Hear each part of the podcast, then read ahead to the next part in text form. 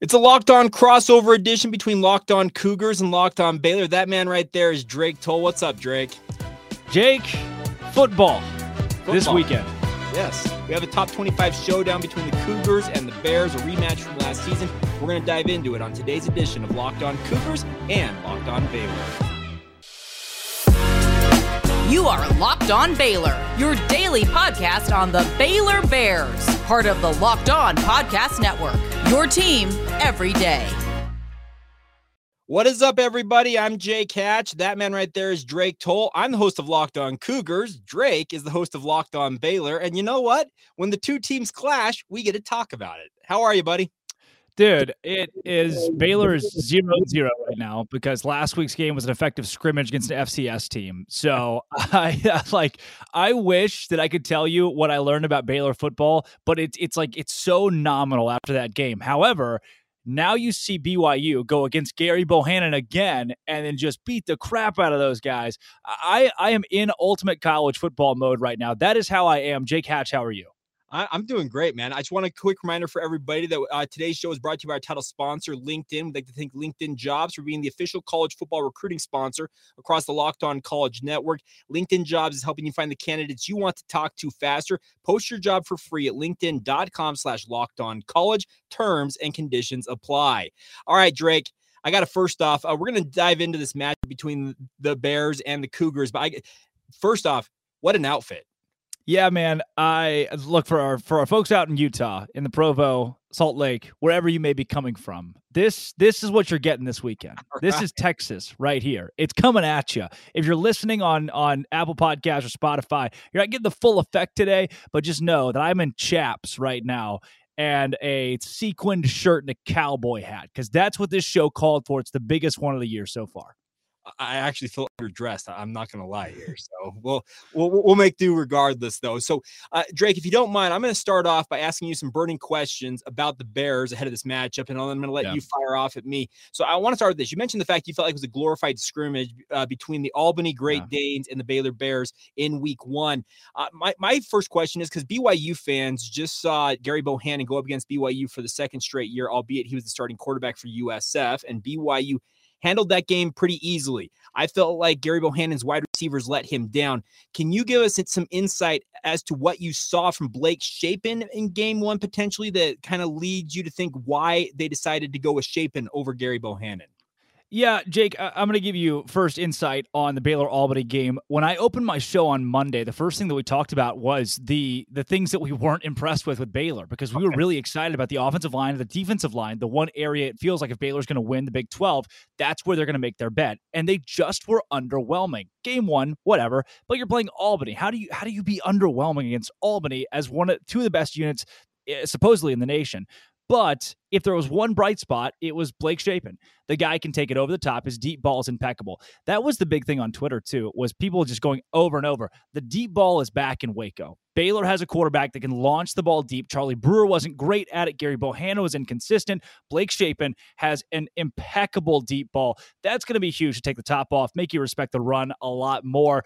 Love seeing that on Saturday. he's the truth. Shapen's the truth. Now, will he stay healthy the whole year? Will he be 100%? Will the wear and tear get to him at some point? I, I think you can make a case for yes. But right now, Blake Shapen firing on all cylinders reminds me a lot of Zach Wilson, who mm-hmm. played quarterback for the BYU Cougars, whose offensive coordinator was Jeff Grimes, who has now turned Blake Shapen into what he is today. Well, and that's what I want to ask you about Jeff Grimes. How has he gone about um, I guess making or remaking this offense to accentuate what Shapen's got at his disposal. Yeah, you've heard the the term wide zone a whole lot over the last few years, and so Probably like really six at BYU. Yeah, yeah. So you've gotten plenty of the wide zone and what it is and the ins and outs. And we studied a lot of BYU and Jeff Grimes came to Baylor and how he built the offense for Zach Wilson.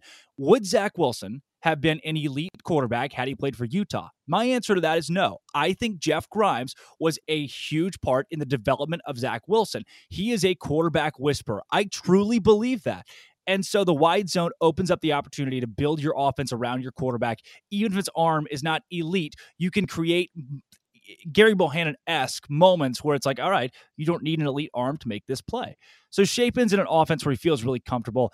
And when you build an offensive line like Baylor has under Eric Mateos, where transfers and even younger guys have been able to step up into four or five starters returning this season, a lot of confidence in Shapen with the O line in front of him, even though they weren't as bright as I expected them to be against Albany. That's what has made Shapen so comfortable and worked so well for him is that Mateos Grimes, that combination, the wide zone, parlay it all together. Shapen just feels really safe in this offense, and that goes a long way for QB.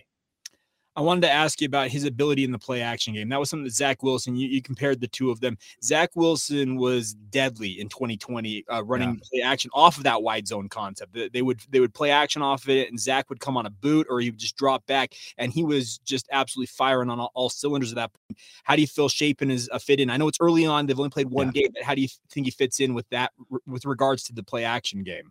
Jake, when Blake Shapen stepped on campus, I remember remarking that he was a better baseball player than he was football player. He was honestly a better baseball recruit than he was a football player. And that seems to be a trend with a lot of these guys. Your Kyler Murrays of the world. You're like, well, he's a better baseball player. Why is he going to play football? And for Shapen, he throws the ball like a shortstop. Play action, it's a lot like Zach Wilson. At the play action, and then the guy's bootlegging or rolling out, and you're like, that that looks like a shortstop coming across the baseball diamond, and then mm-hmm. firing that football off the back foot. That's what you're getting right now from Blake Shapen. He has been elite in the play action game.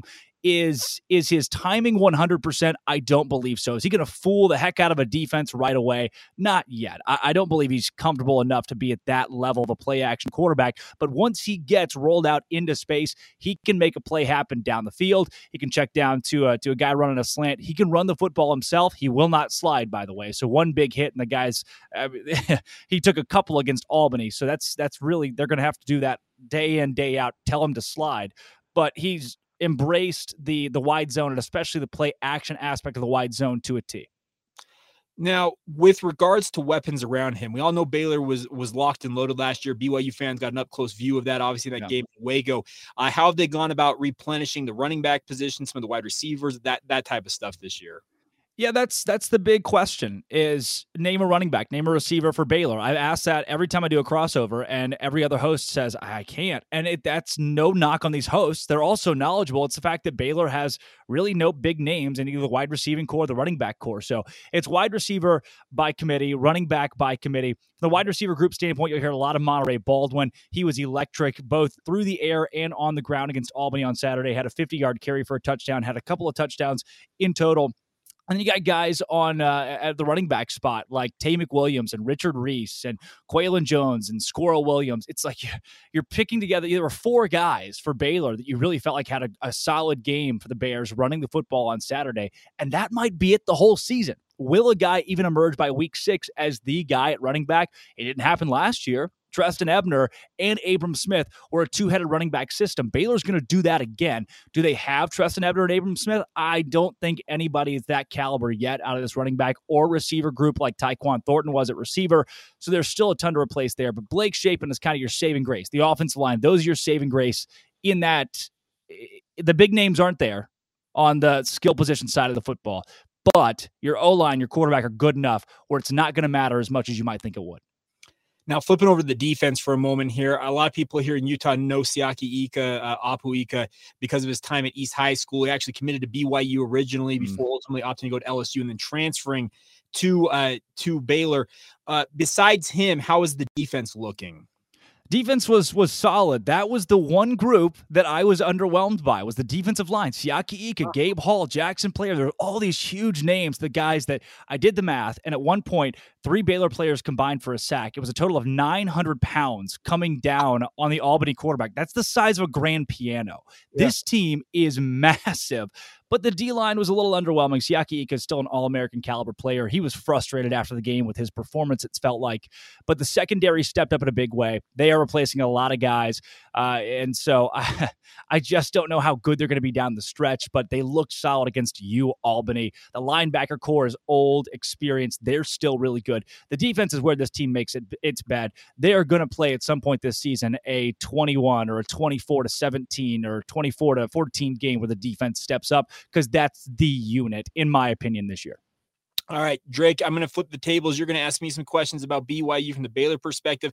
Before we do that, though, do need to talk about our friends over at LinkedIn. Of course, they're one of our great sponsors from the Locked On Podcast Network. As you gear up for fall, you need the right people on your team to help your small business fire on all cylinders. LinkedIn Jobs is here to make it easier to find the people you want to talk to faster and for free. You can create a free job post in just minutes on LinkedIn Jobs to reach your network and beyond with the world's, world's largest professional network of over 810 million people. Simple tools like screening questions questions will make it easy to focus on the candidates with just the right skills and experience so you can quickly prioritize who you would like to interview and hire. That is why small businesses are rating LinkedIn jobs number one in delivering quality hires versus leading competitors. LinkedIn jobs is helping you find the candidates you want to talk to faster. Did you know that every week nearly 40 million job seekers are visiting LinkedIn? Post your job for free at linkedin.com slash locked on college. Once again, that's linkedin.com slash locked on college to post your job for free. Terms and conditions apply. Thank you once again for making Locked On Cougars and Locked On Baylor your first listen of the day. We always appreciate you guys checking out the show wherever you get it YouTube, Apple Podcast, Stitcher, Spotify, Google. You all, y'all know the drill. I think at this point, don't they, Drake? Yeah, I, I think everybody's pretty much on board with uh, with finding Locked On Baylor, Locked On Cougars, which great content by the way. Even last week going to the USF, I was watching a lot of that. Jake, you kill it as always, and we over here are doing our best to cover those Baylor Bears as they uh, you know top ten team going into into this season and for me, Jake, when I think about BYU, I think uh, consistency under Kalani Sitake and what he's been able to build there the last few years, especially with Jeff Grimes, and a lot of mutual respect between these two teams. Aranda talked about it in the Monday press conference. He has coached alongside or under most of the BYU staff. They all know each other. Going into this game, a lot of mutual respect between these two teams. I just want to know my burning question is this BYU team better than last year's BYU team? And if so, by how much?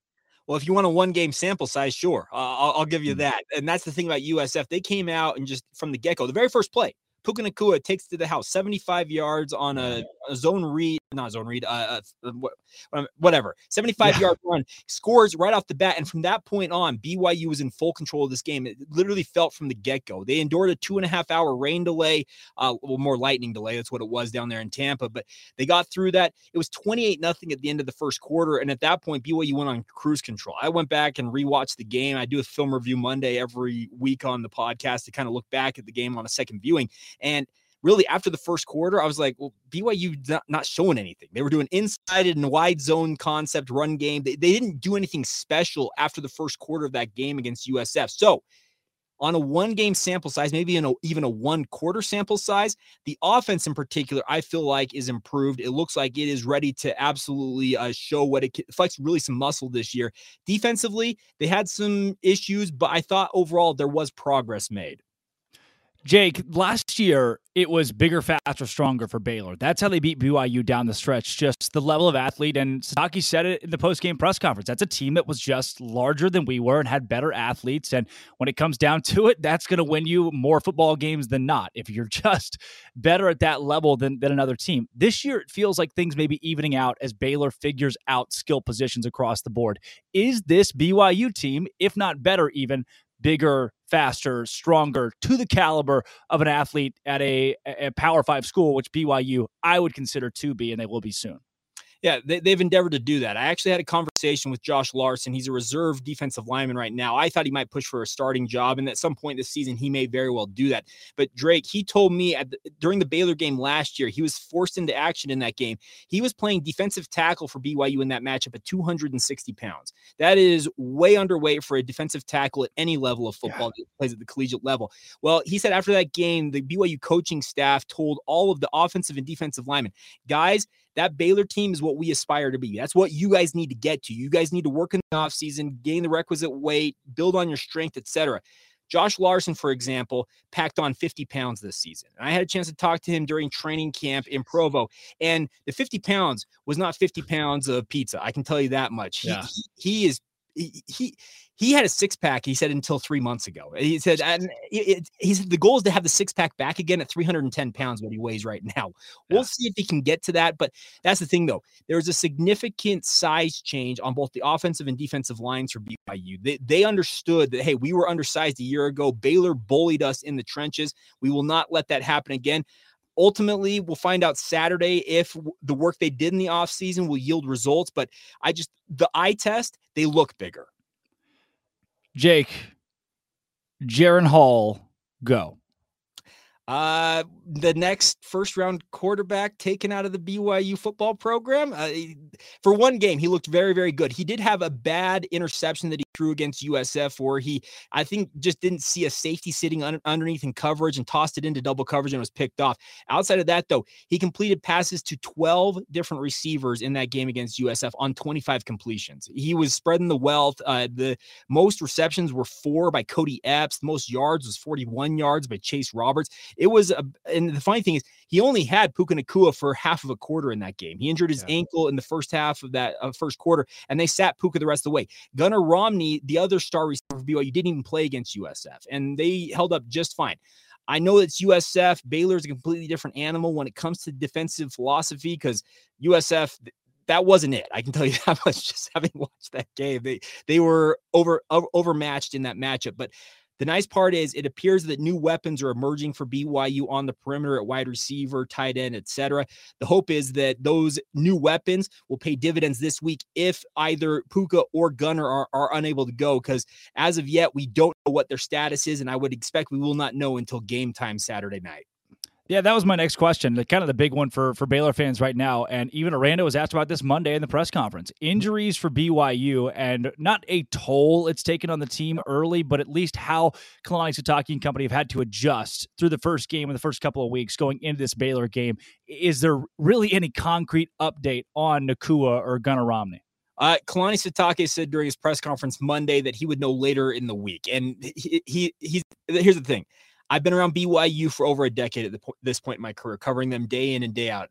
Uh, I can tell you this much: they are going to defer, defer, defer until literally game time Saturday night. They'll keep saying, "Well, we're hoping to have him back. We'll, we'll, see." Blah blah blah blah. They're going to just say everything that they have to say to defer until they get to Saturday night. It is my hope that at least one of them plays. I would assume that Nacua uh, will do everything within his power to play. The same thing with Gunnar Romney. The issue will be they've got to convince the sports science and the, the medical team at BYU that, they, that they're good to go. They have to sign off on it, obviously, as well as the team doctors. But if they are able to go, uh, it's going to be very important for BYU's chances. The one other uh, injury concern out there is Gabe Summers, one of BYU's top defensive tackles. Uh, he looked like he lowered his uh, lower, injured his lower leg against USF. He never returned to the game. We don't know on his status either. Wow. So injuries obviously could play a, a, big role into this game for for both teams. For Baylor, it's it's the idea that uh, the squad is fairly healthy to this point, but mm-hmm. also your first game, everybody's cramping. Everything, you know, I mean, everybody's got some kind of rust. And from a sports media standpoint, it's like, wow, we saw five guys go down. I think they were all cramps. Then Saturday rolls around and you're like, oh, two guys are out. So we'll see what happens from the Baylor standpoint going to Saturday. But I want to really hammer in our in our last 10 minutes or so the atmosphere at BYU. I'll be in Provo this weekend. You and I'll get to catch up there. But that is my yeah, kind of in the same way that that I pitched you uh Jaren Hall, the mm-hmm. BYU atmosphere at 9 p.m. Central Time on a Saturday night uh, you'll be surprised. It'd be the most rowdy, sober crowd you've ever been around in your entire life. And I, I, mean that sincerely because BYU is affiliated with the LDS Church, the Church of Jesus Christ of Latter day Saints. Most of your Baylor fans will know it as the Mormon Church. Uh, and by and large, most of the adherents to that religion don't drink alcohol, but they, yeah. they, they, they like to get loud. They like to get rowdy at these games. They're going to have some fun and they're excited. I think they're nearing a sellout as of recording of this podcast. They hope to have the place packed. They can pack more than 63,000 fans into LaVell Edwards Stadium when it's packed to the gills. I'm sure there's going to be a he- healthy contingent of Baylor fans making their first trip out. I'm assuming, Drake, this is going to be your first trip to the Wasatch Front. Is that right? I have never been to Utah, Jake. Right. It's like one of my few states I still got to check off, and we're doing it in Provo. Well, here's the thing: you're going to be absolutely mesmerized by the mountains. They are right on mm. top of LaVell Edwards Stadium. It, it, for my money, it's maybe the best backdrop for all of college football. Uh, the the Y up on the mountain is right there, and obviously, like you mentioned, we're going to catch up. Uh, the nice part is BYU's got an emerging tailgate scene, uh, albeit without alcohol. There's a lot of people out there grilling and having a good time in the lead up to game time. They actually have a really cool thing outside of the stadium, just to the west of the stadium. They actually close off an entire street, and they call it Cougar Canyon, and it's got all kinds of booths, games, food, etc., that you can go and peruse if you're a Baylor fan coming into town. And the good news is BYU and the surrounding areas got a plenty plenty of places to eat as well. And if you do want to imbibe, I, I, I, probably should acknowledge this as well. If you are a Bears fan coming in who wants to get their alcohol, there are multiple bars in the local area that you can go to. Uh, for example, Wisconsin came to BYU in 2018, and they actually drank one of the bars dry. The Wisconsin oh. Badger fans. So uh, there's a legacy there to live up to for Baylor fans if they really want to live up to it. Jeez. Well, Jake, you know what they say: where there are four Baptists, there's bound to be a fifth. So that, I can't. It's funny you said you said booths. I thought you said booze for a second. You know, everybody kind of perks up out there. Uh, it's it's not really the ba- you know Baylor fans are pretty tame themselves, but those yeah. Texans they get the the eccentric outfits. I I asked if I could wear this in the press box and was given a very direct no by Sports Illustrated. So I will not be in my sequins and cowboy hat very sadly on Saturday. Let, let me add one more thing. Um, are you a big fan of uh, maple like maple bars? Uh, Jake, yes. Okay, there's a thing called a cougar tail. It, it, it's unique to BYU football games. It's a two and a half foot long maple bar, folks. Oh, jeez. It is incredibly delicious, but it is a whole lot of uh, maple bar. I've only ever been able to finish about half of one, so I would encourage any uh, Drake. Uh, we'll get you one. You can try it out. Obviously, we'll take care of you on that front. But also, if you're coming out to this game, you need to try the maple bar. I would encourage you to share it between two or three friends, though. Mm, I love it. Jake, this is, uh, I can't wait. It's going to be one of the more fun road trips that I, would say I'd ever been on, uh, as well as the rest of Baylor media and the Baylor fans that are going, because there is this mutual respect between both fan bases, too. BYU, it was 60 40 Baylor fans last year on Baylor's homecoming. BYU had 40% of the stadium, and it was just loud. So there's, there's a lot of respect between Baylor fans, BYU fans. The religious affiliations, too, go a long way for both fan bases as well. And, how do you see this one shaking out on Saturday?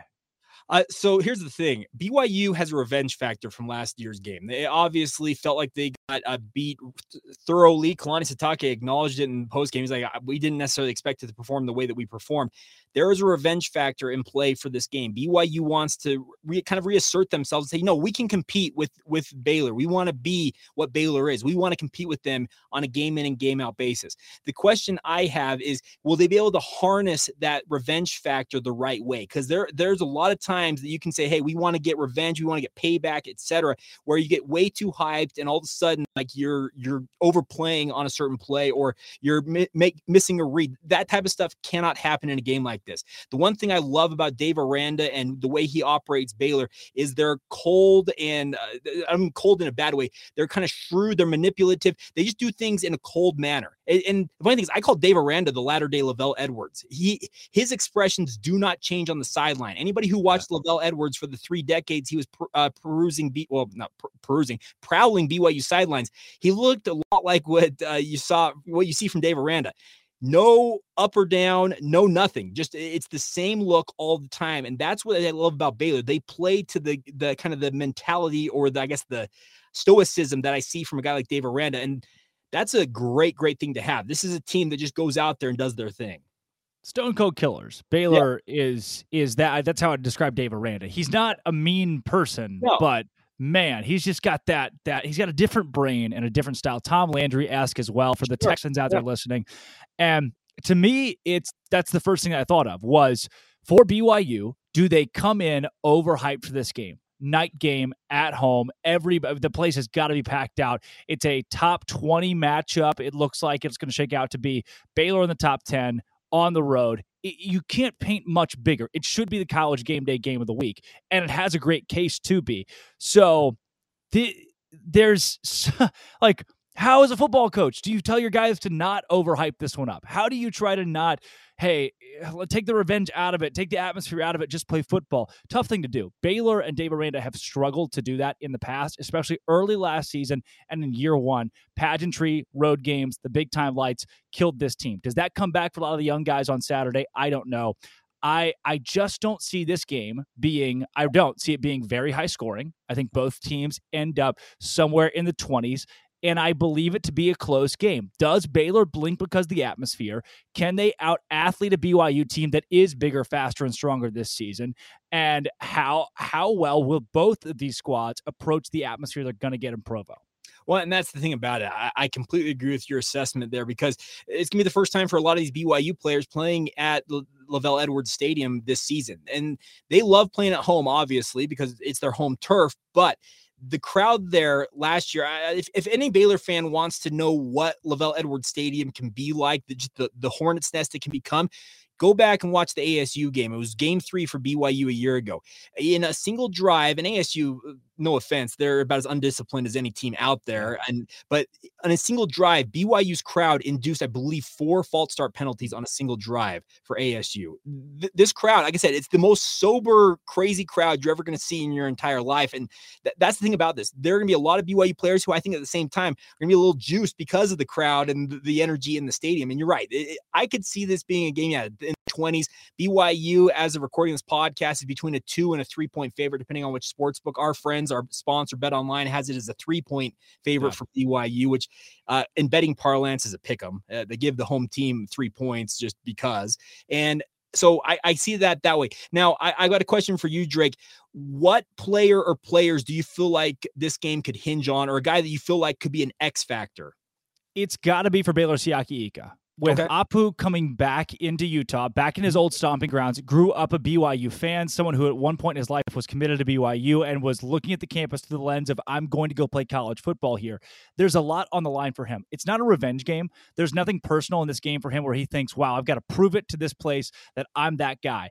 It is the idea that, and, and it's in his culture too, of respect for mm-hmm. everything. And that's the mindset he comes into this game with. So I think Siaki Ika steps up big. The the moment doesn't become too big for him, and he becomes a factor on the defensive line. Baylor's D line is just huge. These guys, Gabe Hall was the athletic named him Baylor's biggest beast. He wasn't on my radar as a top three. So he kind of has jumped on the scene. Siaki Ika, as, as mentioned, Jaxon Player, transfer from Tulsa. These guys are so big that they're going to need to dominate up front on the defensive line from get go. They cannot blink the first possession. If BYU scores in their first possession of the game, I think Baylor's in legitimate trouble, and that's the way that this could go. I don't think Baylor wins by more than more than if they do win more than seven points.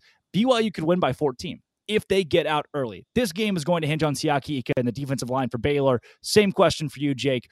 What does it come down to for the Cougars? Uh, I think the biggest thing is how BYU's de- uh, similar to Siaki Ika, BYU's defensive line. They've got to slow down this Baylor offensive line. These these two offensive lines, Baylor and BYU, they're top five offensive lines in the entire country. There's no, yeah. no, no, doubt about it. I see BYU's offensive line. I look at this year's group of offensive linemen for BYU. I see five future NFL guys uh, yeah. across the line, and I think the same thing for Baylor. So the question will be can guys like Caden Haws at nose tackle for BYU hold up? Can Lorenzo Fauatea, who's actually missed the majority of the past two seasons playing defensive tackle, can he come in and make an impact? He didn't get a play last year against Baylor. He obviously wants to have a chance.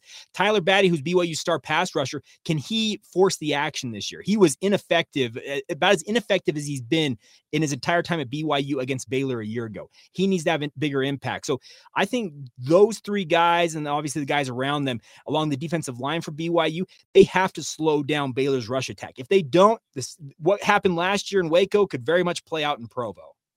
Jake, this is the middle of the week. So mm-hmm. so much can change and my score prediction is going to change consistently. when you think about a final score, I don't even need a final score. I just yeah. want to know how you think it shakes out. Uh, so I, I, see it like what you described. Like you think Baylor could win it by seven. I think BYU is capable of winning this between three and ten points in there. So if you wanted to nail me down on a score, I'd kind of say something like BYU twenty eight, Baylor 21 like or 24 somewhere in that range i really think this could be how that game plays out and the fun thing about that is that could be a 28 to 24 score line that's about as entertaining a game as you would get potentially with like what we saw with app state and north carolina where it was 63 yeah. to 61 it, there are different games that have different score lines they're just as entertaining as others just you got to actually watch the game and enjoy it for what it is Jake, in a game where every play feels like it matters with a huge weight, mm-hmm. Baylor somehow pulls it out in the end 28 24. Okay, so we're we're right there in now. Yeah.